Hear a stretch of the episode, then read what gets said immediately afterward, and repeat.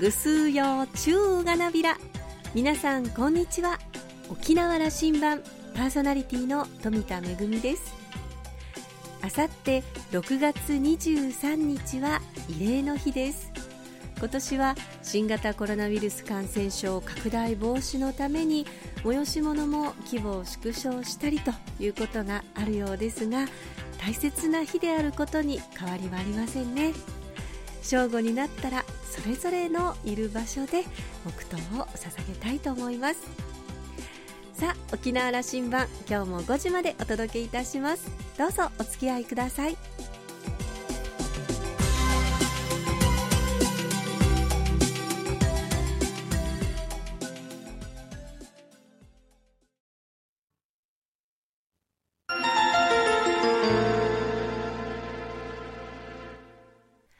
那覇空港のどこかにあると噂のコーラルラウンジ。今週は沖縄大学客員教授の又吉聖清さんと、ラウンジ常連客で沖縄大学地域研究所特別研究員の島田克也さんのおしゃべりです。又吉さんは1941年生まれ、浦添市のご出身です。浦添市役所で勤務されていた公務員時代は、浦添市史編纂、浦添市立図書館館長、浦添市美術館館長を歴任されました。その後、沖縄大学に転身。専門は沖縄東アジア現代史で、定年退職後も積極的に研究、講演、執筆活動を行っています。著書に日本植民地下の台湾と沖縄があります。又吉さんの現場主義の研究スタイルは変わらず、沖縄、台湾、中国、東京などのフィールドワークを継続しています。さらに、又吉さんと島田さんは、沖縄大学大学院における師弟関係で、東アジア地域における沖縄の歴史的役割を研究しています。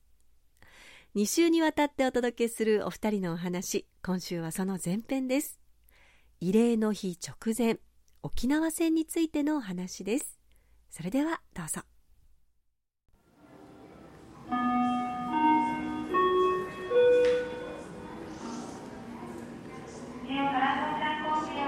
慰霊の日です、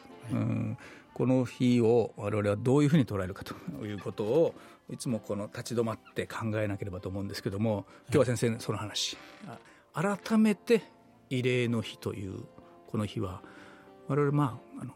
内縄はこの日をどう捉えるのかと、これ時代の変遷とともに捉え方も変わってきてるなとも思っていまして、しかし大元があるはずで、この辺のところを、又吉士官で改めてお話しください。沖縄戦というものの大きさがあまり大きすぎたという、でこれは特に沖縄人にとっては島そのまま吹っ飛ばされていくような、命もそれと同時に吹っ飛ばされていくという、そういう体験だったもんですから、鉄の暴風という表現をされたように、そうですね。でそうしますとですね、もう絶対的にそれだけを、変な言い方ですけれども、追いかぶさってしまって、そしてさらに沖縄戦の持っているその歴史的な背景、それから誰が沖縄戦というものをやっぱり多く知ったのか、そして誰がそれを推進したのか、そのもちろんこういう話をしていくと、琉球沖縄あるいは日本国の植民地問題、侵略戦争の問題、これは沖縄に限定をしないで東アジアを含めた大きなテーマとして、東アジアだけではない、全南方も含めての大きなテーマですので、でこういうテーマの広さ、大きさ、その持っている内容というもの、そういったものの中で十分に、要するにそこまではある意味ではちょっとこう余裕がなかったというような背景があるんだろうと思います。そうすると先生の視点では、1945年の地上戦だけの話になってしまってるんじゃないかと、こういうことですね。もちろん理解はもっと大きく考えていいと思います。ただ沖縄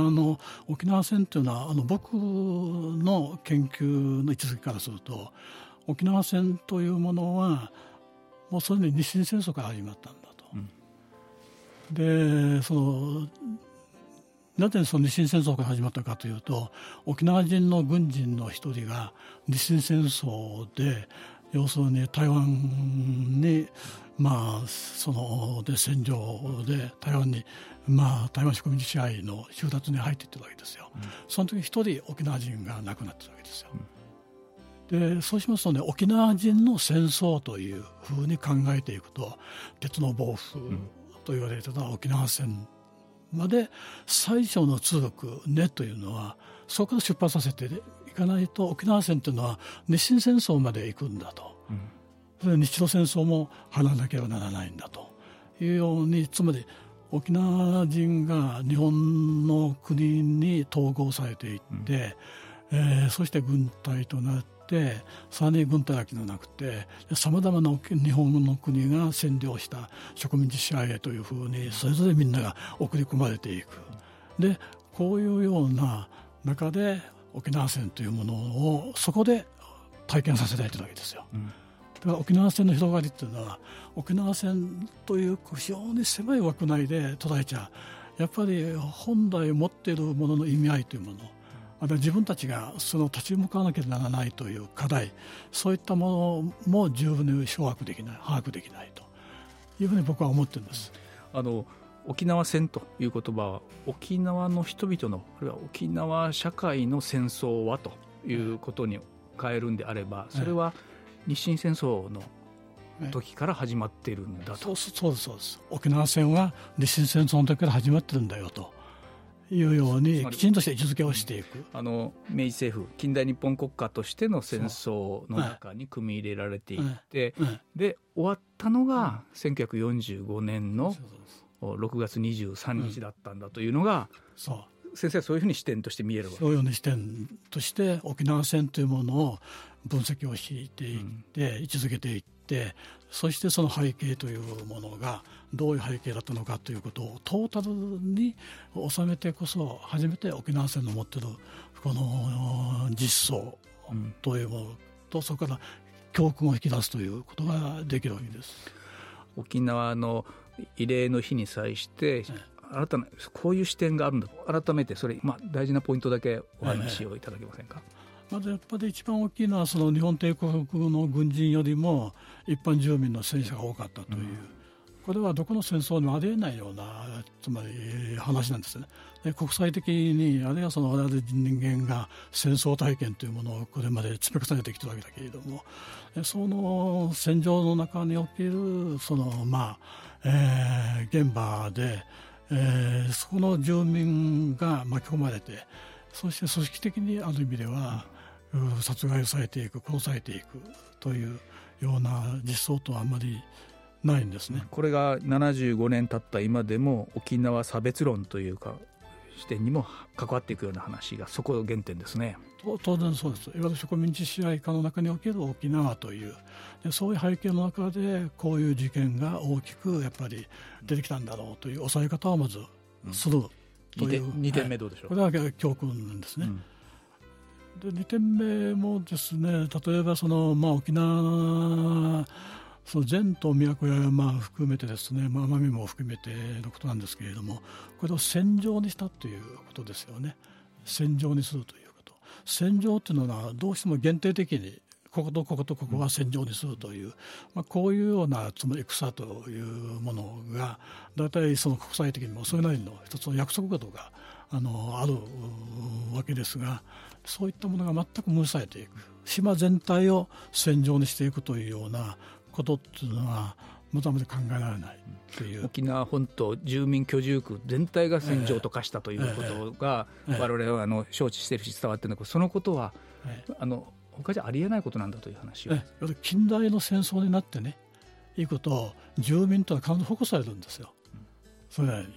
あるいはそれを保護すべきその責任と義務が国家にあるわけです。でこれは戦争なんですよ。何のために戦争するかというと、基本的にはそういうようなつまり住民の保護というのことを一つの大きな筋として柱としていくわけですけれども、そういったことが沖縄戦の場合には全く見られないというのが一つと、それからもう一つはその栄養失調はそのマラリアなんかというのは自然の中にあるいわゆる戦争の武器的なものですよね、そういったものが武器化されていくというね、このことのつまり亜熱帯における戦場というものは台湾からも大いに学んでいくわけですけれども、沖縄もその一つとして位置づけられていくという。それはどういうことですか。その、八重山地域であったその、北部なんかも、はい、そうですね、その地域に強制的に住民を移住させたということの、そのことをおっしゃってますか。そうです。だからその手足跡に回るというのが一つのやっぱり見方ですよ、住民については。その手足跡になるものは全て処理していくというような実は大きなこう眼目があって狙いがあって、その中でみんな処理されていくわけですよ。でそうしますと、ここから見えるものもやっぱり住民は守らなかったという、まさに総力戦としてのいわゆる戦後における、日本の国家体制というものをどういうふうな形で維持していくのかという、アメリカとのある意味は交渉の中でそのあたりをきちんと、一つの大きなその課題も一つ見えてくるわけですよね。日本軍沖縄戦の中における、日本軍の主力、要するに沖縄戦の主力でこの、引っ張っていった軍人たちね、例えばその南京大虐殺に関わった牛島光雄司令官ね、長勇、この2人はね、南京大虐殺のある意味では指揮官なんですよ。でこの人たちが沖縄戦に入ってきて、それ沖縄戦を指揮したという。でこの体験はね、まさにそのある意味ですよ、南京でねこれだけの殺害をした人たちはね、もうすっかりね、もう人を殺すことについてはね、そんなにもう何かびくともしたくなってるんです。人間そのものがある意味ではもう何かおかしくなっている。もう日常的なある意味ではそのね、暮らしの中における戦死で、それがね同時に沖縄戦というものをねの、戦者をね大きくしていったという背景があるんですよ。それはあまり知られてないですね。牛島中将という名前は沖縄戦の中で必ず沖縄の人はみんな知ってることなんだけども、彼の、沖縄戦以前の、軍人としての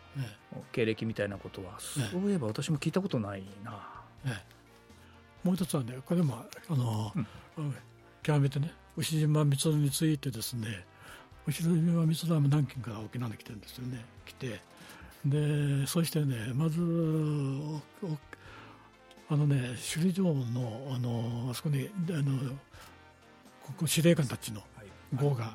ありますよね。そこにね、知事のね若い女の子をね抱えてるんですよ。この知事の若い女性の名前がね、やっと分かった。でそこで首里城の下の方の号に、これは従軍野捕の問題ですよ。でつまり沖縄の知事の女帝たちがもう従軍野捕的な役割をやっぱり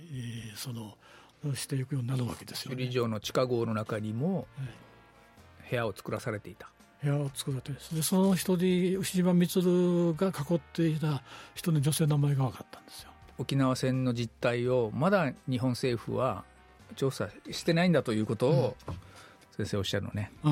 その慰霊の日と沖縄戦という概念を広げるということの今言及なさったと、私たちの県民の意識の中では、1945年の戦争で地上戦が終結する6月23日とこの日を慰霊の日と称しているんだけど、これは沖縄戦の意味は明治の頃から連綿とつながる意味なんだということをどう捉えるかということを。そうですね、だから例えば、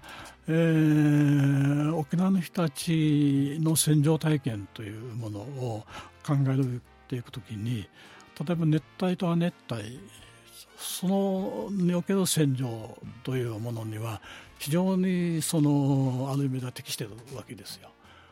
台湾の戦場なんかっていうのは同じような熱帯亜熱帯というような地域ですから、沖縄の人たちを十分に戦場で活用できるという、そういう背景もある。もう一つはですね、シベリア出兵なんかも沖縄の人たちがだいぶ亡くなってるんですよ。でその時もシベリアロシアにが戦場でしたから、そこに沖縄の兵士たちもそこに、投入されてるわけですね。ですからその時は今度はその、沖縄人であろうが、あるいはその先人訓練として沖縄人の人たちをここである意味の戦闘的なものを体験させてみようとかという話もある。あるいはそして、とにかく沖縄の人はどこへでも使うよと、どういうような熱帯であろうが亜熱帯であろうがもう寒い地域であろうがやっぱり使うという。でそれがその日本の軍隊の中における沖縄人蔑視というか、そういったものがいつの間にか蓄積されてきている。でそれはアイヌについての見方もその一つだし、朝鮮の取った後もその見方が一つだし、だからその沖縄戦というのはそのアイヌの問題、朝鮮の問題、韓国の問題ですね、そういったものをトータルにして総合的に一つ一つ位置づけていくという。で沖縄戦もまさに、朝鮮韓国から、1万人近い人たちが、連れてこられたというし、従軍慰安婦の女性たちもその中に入ってきてるわけだし、そういったものを背景です。今のお話でいうと数ヶ月にわたって1945年に繰り広げられたこの沖縄本島地上戦のことということの言い方と、沖縄戦という全体でいうともっとすごいその広い幅の広い話なんだということの区分けがあるわけですね、はい、そうです。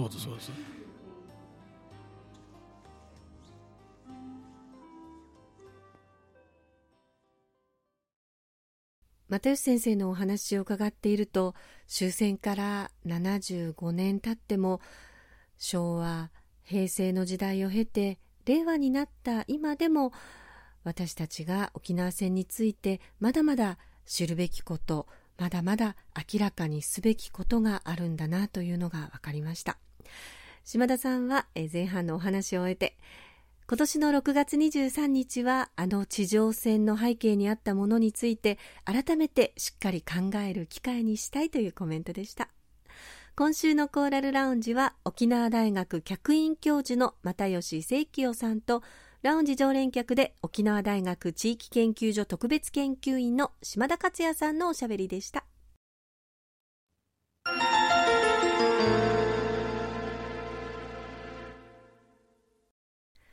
めぐみのあしゃぎだよりのコーナーです。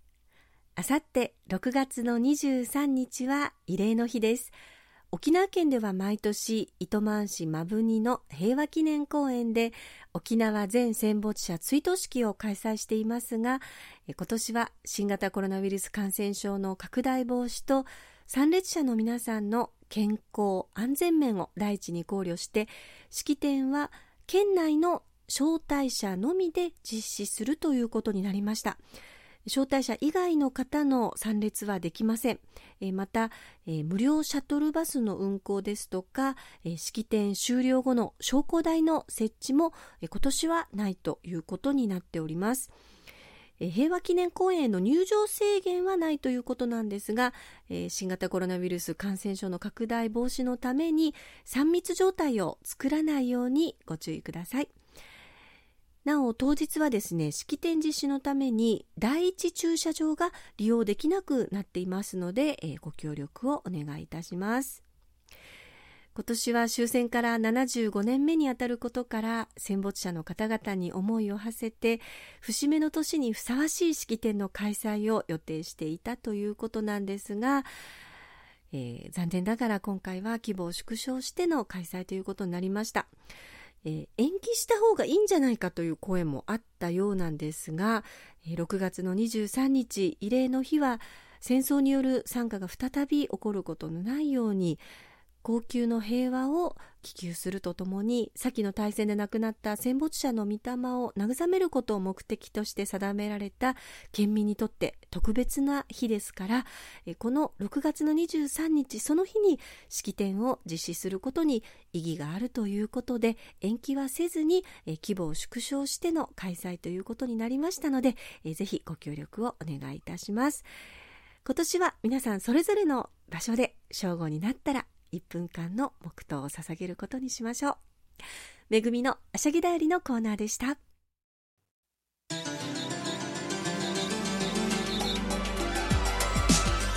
ラジオ沖縄ではラジコでの配信を行っています。スマートフォンやパソコンでリアルタイムでお聞きいただけるほか、1週間の振り返り聴取も可能です。さらに沖縄羅針盤の過去の放送音源はポッドキャストでも配信しています。こちらはラジオ沖縄のホームページからアクセスしていつでもお楽しみいただけます。また沖縄羅針盤のホームページでは番組情報の発信のほか、私富田恵とコーラルラウンジ常連客の島田克也さんの Facebook へもリンクしておりますので、お時間のあるときにぜひこちらもご覧になってください。沖縄羅針盤、今週も最後までお付き合いいただきまして一平二平デービル、そろそろお別れのお時間です。パーソナリティは富田恵でした。それではまた来週。